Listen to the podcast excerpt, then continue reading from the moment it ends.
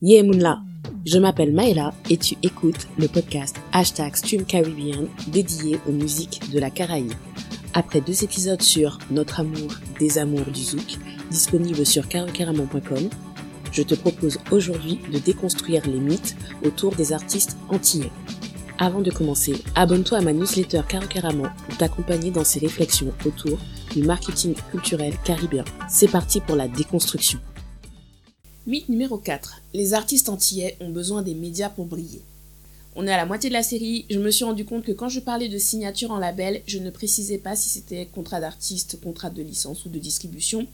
La distinction est importante, surtout par rapport à comment on va calculer les bénéfices. Mais euh, je vois pas l'intérêt, dans le cadre de ce podcast, d'entrer dans les détails. Gardez juste en tête que le contrat d'artiste ne sert à rien pour nos artistes, puisque les labels n'ont ni les experts ni la volonté de développer un artiste antillais sur le long terme. Pour le moment, en tout cas. Par contre, je trouve que nos artistes devraient être transparents sur la nature des contrats signés en major ou en label indépendant. C'est comme ça que les jeunes s'approprieront ces mots et comprendront bien les enjeux derrière la signature d'un contrat. Je vous laisse aller googler euh, pour plus de précision. Je reste quand même dans l'idée que pour nous, un réseau de petits labels indépendants est plus intéressant. Bref, sinon, avant de commencer, je voulais faire une petite correction par rapport à l'épisode précédent.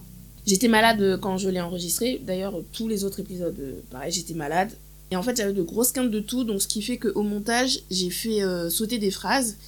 Mais du coup, mon propos n'est pas très clair. Donc, euh, par exemple, au début, je parle d'Expérience 7 et de Zouklouk.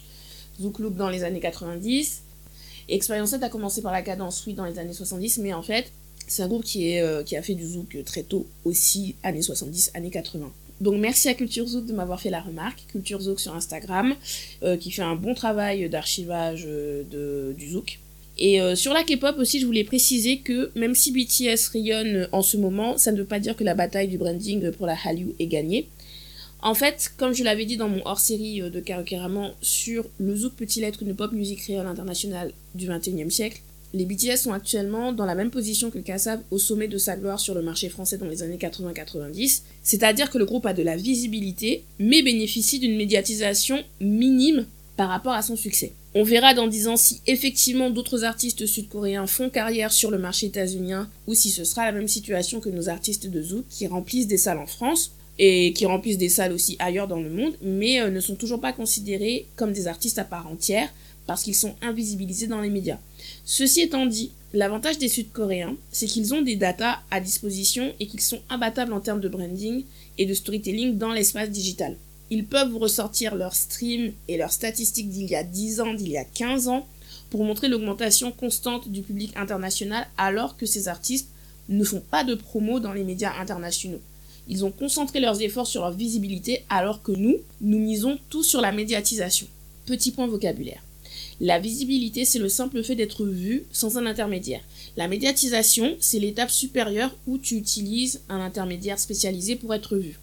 Avant les réseaux sociaux et le streaming, les artistes avaient besoin de la médiatisation pour se faire connaître. Tous les dossiers là qu'on nous sort sur le Zouk depuis 2020 et même avant, hein, c'est de la médiatisation. Négative, certes, mais cela reste de la médiatisation.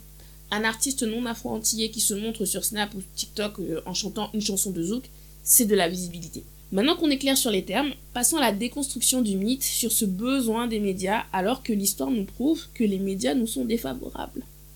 On parlera des médias locaux tout à l'heure, commençons d'abord par les médias hexagonaux.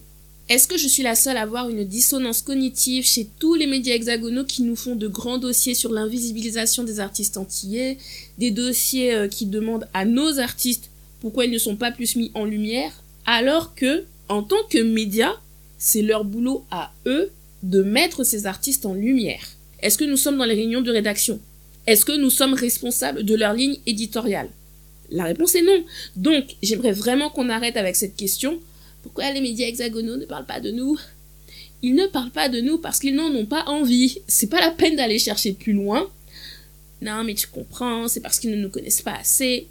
Non, non, euh, c'est pas qu'ils ne nous connaissent pas, ils nous connaissent très bien, mais qu'à travers le prisme colonial ils n'ont pas envie de nous connaître. Et en soi, franchement, c'est pas un problème, hein. Sauf que nous avons intégré cette perception négative de nous-mêmes. C'est pour ça que, et je suis désolée, j'y reviens toujours, mais c'est symptomatique en fait de la situation actuelle dans les médias. L'auteur du dossier de Views, qui est un 972 dans ses pseudos de réseaux sociaux, mais on voit que tout ce qu'il écrit nous décrit toujours comme les artistes oubliés du système qui quémandent de l'attention pendant que les autres se font de l'argent sur le genre musical que nous avons créé. Nous voir de façon positive demande un effort que la majorité des gens n'est pas prête à faire, parce qu'ils devraient dépasser au mieux leur gêne, au pire leur sentiment de culpabilité face au traitement injuste réservé aux artistes antillais depuis des décennies. Et je ne dis pas ça pour me plaindre, je dis ça parce que c'est la réalité. Une réalité que peu de gens veulent entendre, mais le poids de l'héritage colonial est là, et il est réel. Et ça, Chris nous l'avait déjà dit, il nous l'avait chanté dans l'album Renaissance en 2007, où clairement il extériorise tout le traumatisme qu'il a subi lors de son passage euh, chez Corée en 2006. Et je maintiens ce que j'ai dit dans notre discussion hashtag Caribbean. Allez l'écouter si c'est pas encore fait. Pour moi, c'est mon album préféré de lui parce que c'est son album le plus personnel. C'est l'album où il est le plus vulnérable du début à la fin. Donc cela fait partie de son histoire il a tourné cette page depuis très longtemps, Step Art Productions est relancé. Donc je peux comprendre qu'il n'ait pas envie d'en parler, mais pour moi c'est quand même important que cet album existe et qu'il reste disponible pour ne pas oublier la situation des artistes antillais dans l'industrie française. On est quasiment 20 ans plus tard, et ce qu'il chantait est toujours d'actualité. Pourquoi en 2023, Stony s'est retrouvé dans l'émission La Récré à dire que les artistes antillais manquent d'une force de frappe? Je la cite là quand elle dit une force de frappe, pour se faire remarquer en France alors que le sujet de l'émission c'est l'afro a-t-il tué le zouk? Cet exemple, je vais le ressortir à chaque fois parce que les médias afro auraient pu nous donner cette médiatisation de façon positive. Mais non seulement ils ne le font pas, ou alors ils le font de façon tellement sporadique qu'en en fait on sent pas d'effet réel, mais en plus certains d'entre eux participent à nous critiquer et personne leur dit rien. Bref, ce qu'il faut retenir, c'est que Chris n'est pas le seul à avoir été traumatisé par les médias hexagonaux. Tous nos artistes l'ont été avec lui. Et je pense qu'ils l'ont tous pris comme un avertissement du style on peut vous faire monter au sommet, mais on peut vous faire chuter comme on veut. C'est comme dans un couple AB. Donc tu as B, qui est persuadé euh, qu'il fait une faveur à A en acceptant une relation. Et A pense aussi recevoir une faveur, donc A est en extase à chaque fois que B lui fait des compliments. Alors il faut savoir que A fait tout sans recevoir l'aide de B hein, pour accomplir ce que A euh, veut accomplir. Mais A pense quand même avoir de la chance que B soit dans sa vie. Et puis, il y a une grande fête familiale. Et là, les amis proches sont aussi présents. Et B se met à faire des blagues en dénigrant A. Et il n'y a littéralement personne pour défendre A, que ce soit pendant la fête ou après la fête. Parce que tu comprends, c'est des prigolés, c'est pas si grave que ça. Et donc dans ce cas-là, est-ce que vous conseillez à A de continuer la relation avec B Et si vous me dites oui, dans quel but exactement? Non, parce que la question c'est est-ce que A connaîtra le bonheur avec B qui est toujours dans le mépris? Donc soyons honnêtes, c'est un couple sans issue. Et avec les médias hexagonaux, c'est la même chose en fait. Quand on regarde les passages en télé ou en radio des artistes des années 90, on reste généralement sur des questions basiques autour des stéréotypes sur les Antillais. Après, on peut me dire que c'est ce qui plaît au public et ça permet toujours de se faire voir. Mais dans ce cas-là, je réponds encore qu'il faut s'interroger sur le prix qu'on donne à sa dignité. Si c'est pour dire regardez-nous, on existe, parlez de nous à tout prix s'il vous plaît, où est l'intérêt alors que clairement on a la musique qui fait tourner une bonne partie de l'industrie musicale française depuis des décennies. Après, je suis d'accord qu'il faut faire du média training spécifique, euh, qu'il faut avoir des dossiers presse pro, et ça aussi, on a un effort à faire de ce côté-là, mais, mais, même en étant carré sur ça, les médias hexagonaux ne changeront que quand eux, ils auront envie de changer. Pour moi, l'énergie des artistes devrait se concentrer sur les algorithmes, sur le branding et le contenu pour développer une communauté de fans. Et je parle bien de fans, c'est-à-dire des gens qui vont dépenser de l'argent et pas juste des abonnés sur les réseaux sociaux dont le soutien se limite à mettre des likes sur les publications. Jusqu'à présent, nos artistes ont réussi à développer un public sans le soutien des médias traditionnels hexagonaux. Et je trouve que les artistes de ma génération critiquent un peu trop la force communautaire, alors que sans cette force, ils n'auraient pas ce qu'ils ont aujourd'hui. Ils veulent plus, je l'entends très bien, et ils ont raison de vouloir plus, c'est bien d'être ambitieux, mais le public communautaire est vraiment le maillon de la chaîne qui mérite le moins de critiques. Bref, je reviendrai dans une autre capsule sur le rapport au public. Donc, non, les artistes antillais n'ont pas besoin des médias hexagonaux parce que ces médias, pour le moment, véhiculent une image négative d'eux. Maintenant, en ce qui concerne les médias traditionnels au niveau local, le problème est différent. On est encore dans une phase de transition avec la création d'un espace médiatique digital local. Il y a des médias digitaux qui se créent. À l'époque où j'avais fait euh, mon hors-série en 2019, le site antillais.net venait de fermer ses portes. Et donc c'était un site qui traitait régulièrement de l'actu musicale du zouk.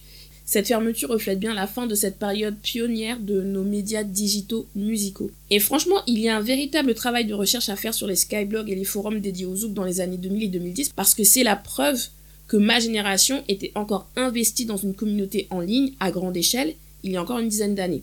De cette époque, pour moi, on va dire qu'il n'y a que le blog du Zouk qui est encore actif, mais c'est une activité sur Facebook essentiellement et elle concerne surtout la promo de soirée. Pour les musiques urbaines, il y a des médias comme l'Oxymore, comme le Spectacle, qui sont devenus des piliers dans la mise en lumière de ces artistes, notamment à travers des interviews disponibles sur YouTube. Et depuis le Covid, euh, je crois que j'ai vu passer trois ou quatre nouveaux médias qui se sont lancés. Eux, ils sont plus dans un format entre YouTube et le podcast. Donc on verra euh, s'ils tiendront sur le long terme. Donc c'est positif de voir l'expansion d'un espace numérique que nous contrôlons et qui deviendra un témoignage de notre époque dans quelques années. Mais notre particularité, c'est que la télévision et surtout la radio restent encore un moyen de consommation important au niveau local. Et la radio reste encore un enjeu pour nos artistes. Dans le live talk de Yard euh, pour conclure leur dossier sur l'influence des musiques afro-caribéennes en 2021, la journaliste invitée a parlé d'un séjour récent en Guadeloupe, je crois, et euh, elle faisait le constat que les artistes de pop urbaine étaient plus diffusés en Guadeloupe que les artistes locaux. Alors je ne me souviens plus si elle a précisé quelle station elle a écouté ou si c'était une chaîne de télé. Et non, en toute honnêteté, euh, je ne suis pas retournée euh, réécouter le podcast parce que ce dont je suis sûre, c'est qu'en tant que personne qui écoute MFM et RCI régulièrement depuis 2016, concrètement les artistes de pop urbaine qui tournent sur nos ondes sont surtout Aya Nakamura, Daju et Taiki. Je pense que j'ai dû entendre Ronisia de temps en temps. Il y en a peut-être deux ou trois autres, mais j'ai pas capté les noms. Mais en tout cas, je veux dire, c'est pas un véritable raz-de-marée. S'ils sortent tous un single sur la même période, bah forcément, ils vont se retrouver tous ensemble dans nos classements en même temps. Mais mine de rien, nos artistes restent quand même en majorité. Je pense que ça coince davantage au niveau de la diffusion des clips, mais j'ai plus la télé depuis des années, donc je ne sais pas ce qu'il en est euh, de l'intérêt pour nos artistes d'être diffusés sur Trace, d'autant plus qu'en soi l'absence de clips vidéo n'est plus un problème de mon point de vue, à une époque où on fait des visualizers. Au lieu de passer 2000 euros euh, dans un clip vidéo, autant investir cet argent dans une vidéo lyrics ou dans des sous-titres en anglais. Par contre, oui, il y a un vrai problème d'équilibre dans la diffusion des artistes locaux à la radio, et c'était d'ailleurs la conclusion de ma discussion avec Mano Dishango. Mimi Nelzi l'avait évoqué aussi euh, par rapport à la Kako Music de Exosmet Kakola, euh, Dominique Coco et puis d'autres artistes. En fait, ils ont fait une fusion caribéenne du hip-hop et du coca avec des paroles positives pour le peuple, ils n'ont pas été mis en avant dans les médias locaux comme ils auraient dû l'être dans la première décennie des années 2000. Et cette question de diffusion sur nos ondes n'est pas qu'une question de médiatisation, c'est aussi une question de rémunération, puisque les artistes touchent de l'argent sur chaque passage en radio ou à la télé. Donc le premier endroit où nos artistes devraient se faire de l'argent, ce n'est pas avec le streaming, mais c'est en passant sur nos ondes. Et sur ce point, la loi euh, soutient les artistes français. La programmation des radios privées doit comporter au moins 40% de chansons d'expression française.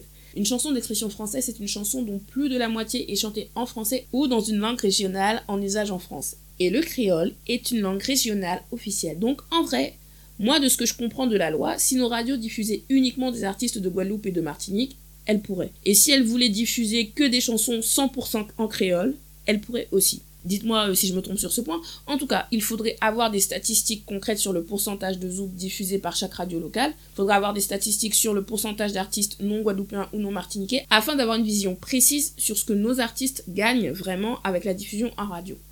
Donc, au lieu de critiquer le public qui ne streamerait pas suffisamment ou qui consomme la musique dans la gratuité, est-ce qu'on peut discuter du système de diffusion traditionnel Ceci étant dit, on sait tous qu'à partir du moment où on passe dans les médias grand public, on perd forcément le côté rebelle, le côté subversif.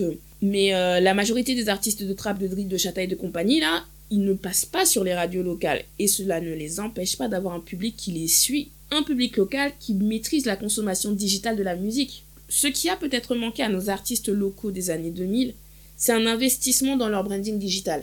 Ils restent à la pointe de l'innovation musicale avec la technologie, mais ils n'ont pas poussé jusqu'à utiliser la technologie pour se médiatiser seuls.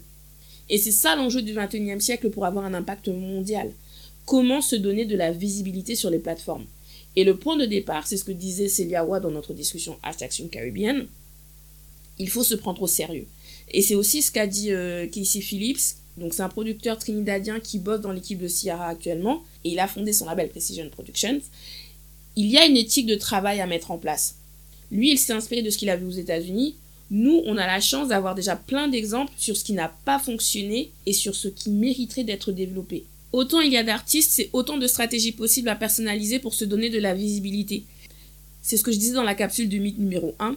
Ce qui compte d'abord, c'est si tu vas vraiment au bout de ta démarche créative parce que tu sais que tu donnes le meilleur de toi-même.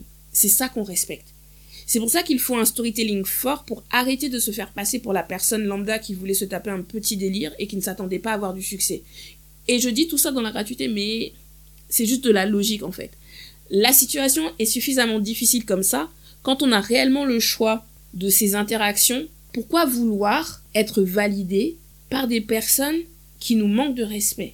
La différence entre 2006, 2007 là, ce qui s'est passé pour Chris et aujourd'hui, c'est que les artistes peuvent proposer le récit qu'ils souhaitent. Ils peuvent façonner leur image sans dépendre des médias traditionnels. Est-ce que c'est bien si le média parle de nous de façon positive?